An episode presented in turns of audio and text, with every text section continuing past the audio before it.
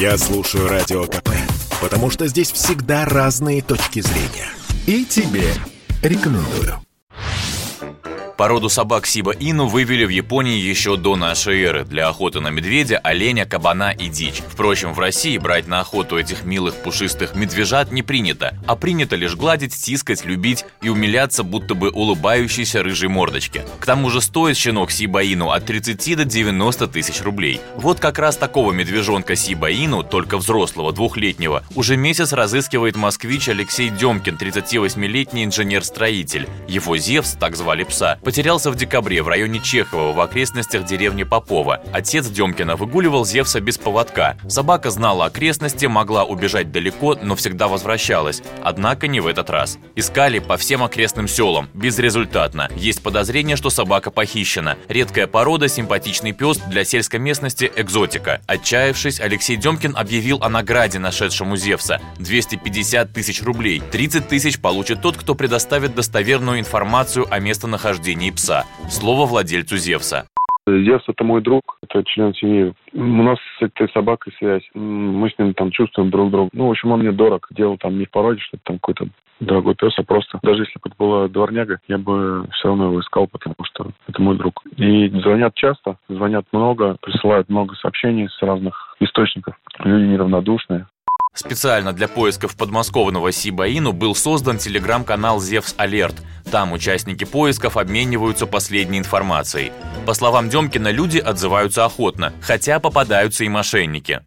У них стандартная схема. Подходите к ближайшему супермаркету, сейчас мы вам приведем собаку, переводите, заходите в свой Сбербанк онлайн, переводите деньги туда-то, туда-то. Бывший старший эксперт-криминалист МУРа Валерий Сугробов в свое время был первым в Москве детективом по поиску пропавших животных. Он выработал свод правил, которые нужны для успешных поисков, и поделился ими с КП. Следовать им нужно с того момента, как собака только приобретена. Если вы приобрели сказать, породистую собаку безо всяких эмоций, заняться серьезной дрессировкой, чтобы она слушала команды, знала дом. Следующее – изучение характера собаки. То есть вы должны как хозяин изучить, что она боится. Обычно собаки боятся каких-то выстрелов, каких-то там шумов, там каких-то, как можно сказать, погнаться за кошкой, за отечественной сучкой.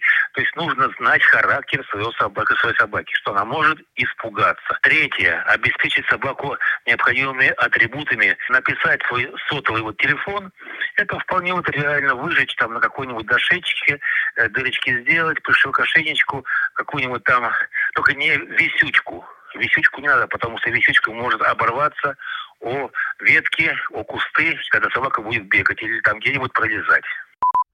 Вот еще несколько полезных фактов от Валерия Сугробова. В деревнях декоративные и неслужебные породы людям, как правило, не нужны. Собаку, не способную охранять дом, деревенские, скорее всего, продадут. Предупредите все ветлечебницы в округе, чтобы обратили внимание на собаку вашей породы. Обойдите места, куда голодная собака может прийти в поисках еды. Это мусорки или столовые. Рядом с ними нужно оставить вещи с сильным запахом хозяина, например, нестиранные носки. У таких вещей ваша собака возможно, задержится. Помочь найти собаку может чипирование и татуировка с номером вашего телефона на животе питомца. Ну а я напомню, что информацию о Зевсе, потерянном японском медвежонке Сибаину, собирают в телеграм-канале Зевс Алерт. Василий Кондрашов, Радио КП.